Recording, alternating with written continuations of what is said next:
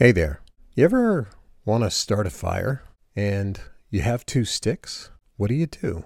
You rub them together. You create friction, right? Welcome to Clienting.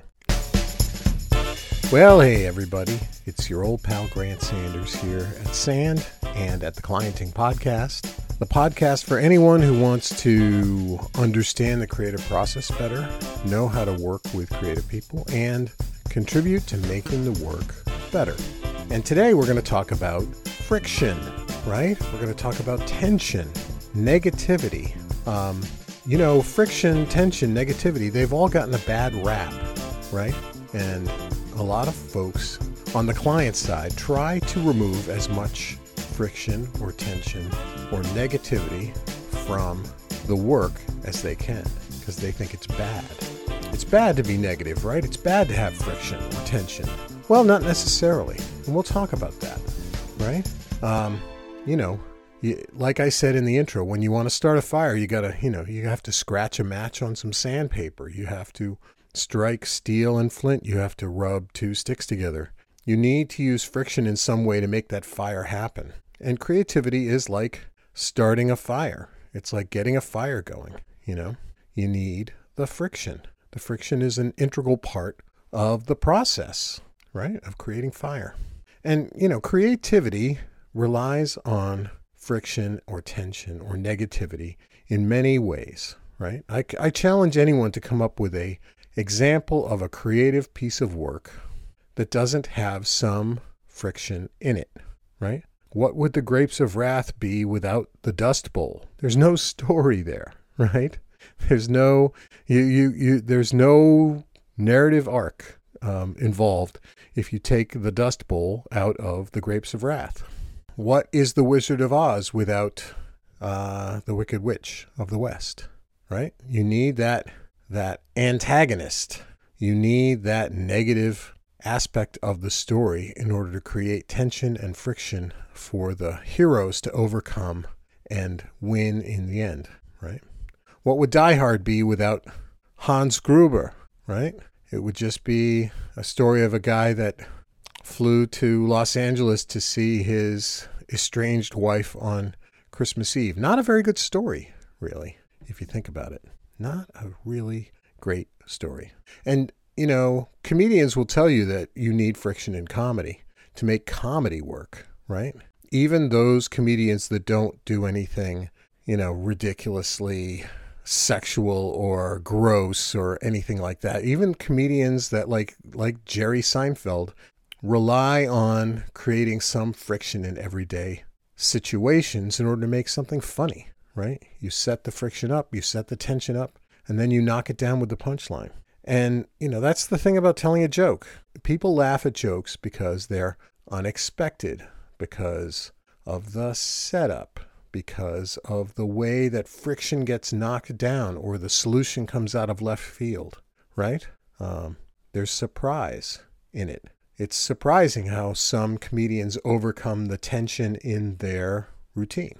Um, but that's just comedy. You know, there's lots of other examples. And just talking about narrative in general, when you go against the grain, it's good for storytelling, right? You go against the grain, you create a tense situation, you are setting up the arc to resolve in the way that it was intended to resolve. You need to have friction in order to tell a good story. And not only that, but solving for friction, for tension, is super memorable because, as we'll talk about a little later in the podcast, negative things tend to be more memorable than positive things. All right. So, before we talk about injecting tension or friction into the work, let's just talk about how friction exists in the process, right? Um, it, let's say you have a creative team, art directors or digital people or copywriters, and they're all working on solving a problem. First of all, there's a problem to be solved, right?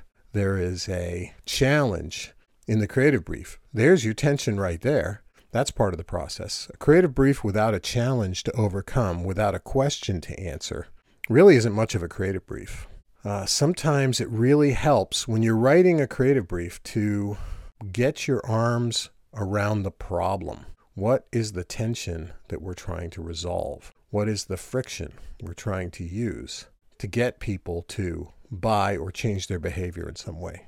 I'll give you a really good example. Um, when we were working for the Girl Scouts of America in the state of Connecticut, we did some research and we found that this was, um, you know, four years ago or five years ago. And at the time, the President of the United States was someone who had created things, created a little tension around being a woman in the United States, right? Being a woman was harder because of the way the political party was trying to knock down reproductive rights, right? Was trying to make it harder for women to live, you know, make it harder for women in general, right? And so we use that tension in the creative brief to say, okay, if if this is the context in which the Girl Scouts of America are looking for volunteers, then maybe we should position the Girl Scouts as a way to volunteer to change the future for women, right? We used that tension, that friction, and it was it was very tense, if you will remember, um, in the creative brief. And so, you know, the process is is one where there is always friction. There's friction in the creative team that's coming up with the ideas. Like I said, there's tension in the brief, but there's also tension in the relationship between creative practitioners, whether they're art directors or designers or copywriters or digital people or, you know, Eh, production people. There's always tension to make the work better in some way. There's always tension to take someone's idea and soften it up so that it can be made better, right? So if I'm working with an art director, some of my favorite art directors are the ones that take the piss out of my ideas, but then also make them better, right? They say, well, that is an awful idea, but if it would, if we could do X or Y or Z, we could we can make it even better, you know. And I'm the first person to come up with a crappy idea in order to help somebody else uh, see a better way, you know. I'll be the first person to say, here's a really shitty idea. Maybe we can make it better, right? And creative partners that give each other a hard time, that create a little tension, a little friction, they're the ones that end up making great work. They don't let the tension spoil the relationship. They don't beat each other up in a personal way, but they definitely create tension around the work in order to make the work better.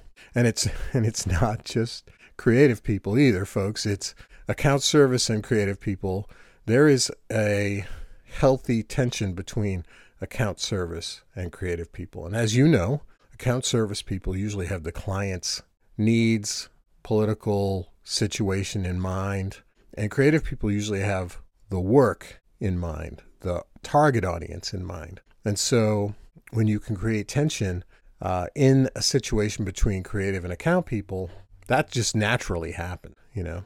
And as long as they can make it about the work, as long as they can make it about making the work better or more effective or getting it out into the marketplace more easily, then there's something good there.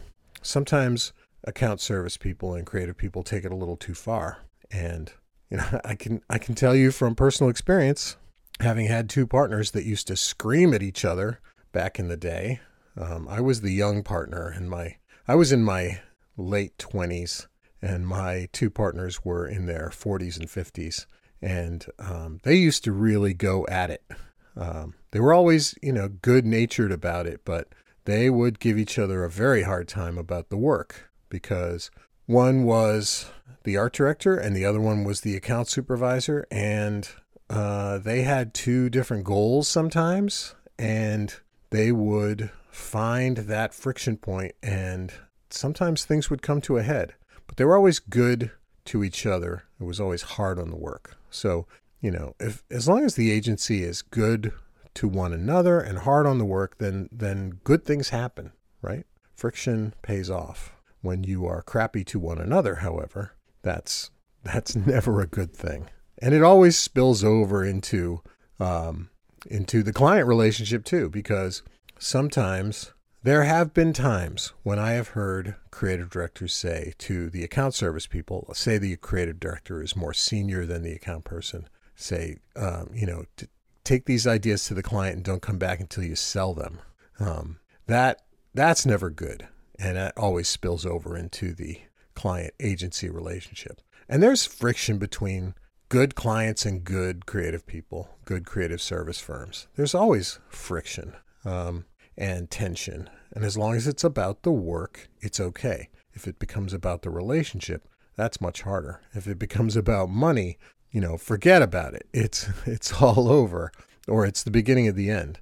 But um, when a creative service firm or creative people can interface with the client, and the client and the creative service people can talk about the work in a critical way, they can make the work better if that's their goal.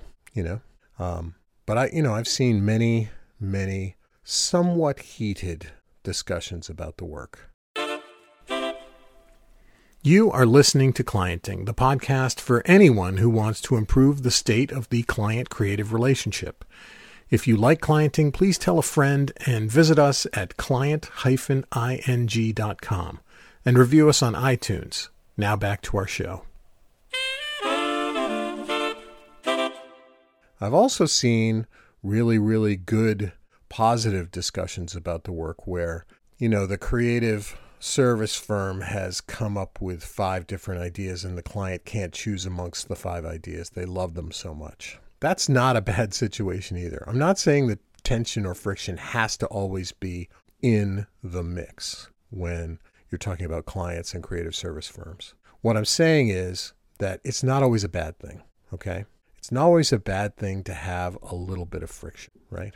So let's talk about the work now, okay? Uh, because we've talked about tension or friction in the relationship, but oftentimes people will try to take the friction out of the work itself, out of the creative product itself. And that's not always the right way to go.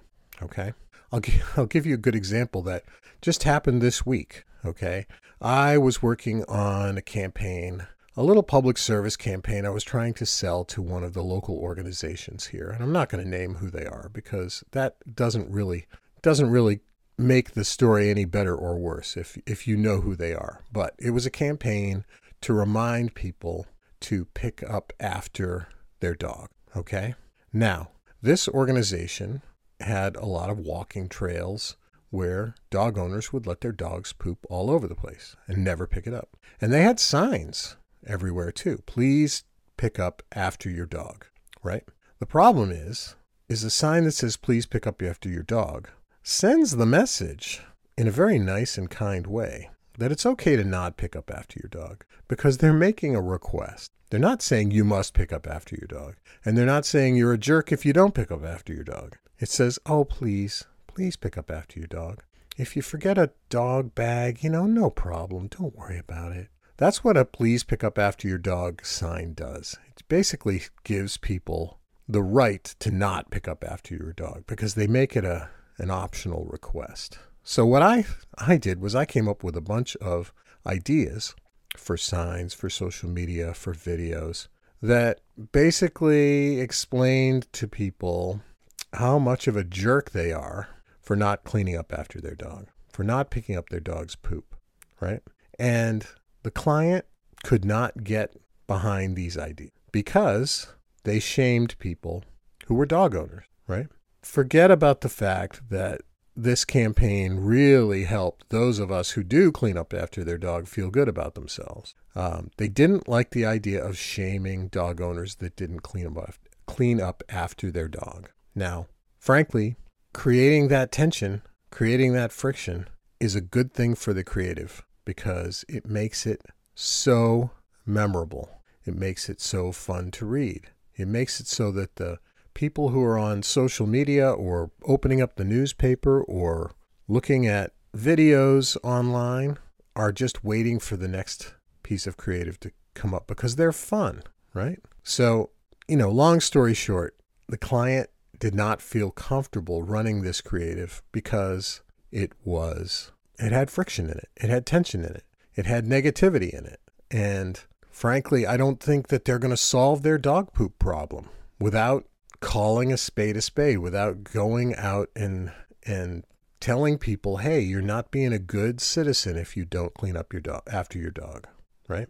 So I'm probably going to run this campaign myself. I'm going to run it. I'm going to try to get sponsors, and we'll we'll see. We'll see if we can uh, make some change. I understand where this client's coming from. I know they don't want to make waves. I know that politically they're not the kind of client that can afford to be criticized in the press, right? So I get where they're coming from, and they're good people. They they do a good job, and and they they're they're fine folks to work with, and I've worked with them in the past. But this campaign needs to see the light of day because I don't see any other way to get people to clean up after the dog unless unless they know that others are watching and that we are that we are sick and tired of having to step around what their dog leaves on the walking trails, right? It's just a good example to show that tension has its place, right? Tension works. Tension is memorable. Um, Luke Sullivan, who is the author of the book Hey Whipple Squeeze This, he's kind of a creative guru of our generation. Um, and he talks about tension in in creativity as something that's really, really critical to storytelling, right? And the example he uses is um, he says, you know, you're driving down the road and you see two cars parked by the side of the road, and you don't think anything of it. It's just an ordinary day. Two cars are parked by the side of the road. There's nothing. There's no story being told there. But now imagine if one of those cars had flashing lights on top of it. Suddenly, you're rubbernecking. Suddenly, there's a story there. Suddenly, you want to know what's going on. There's interest. There's tension. The tension is what creates the desire to know more. If we remove the tension from the creative product, we often eliminate the audience's desire to know more, to, to follow the story, to memorize what's going on, to remember it the next day.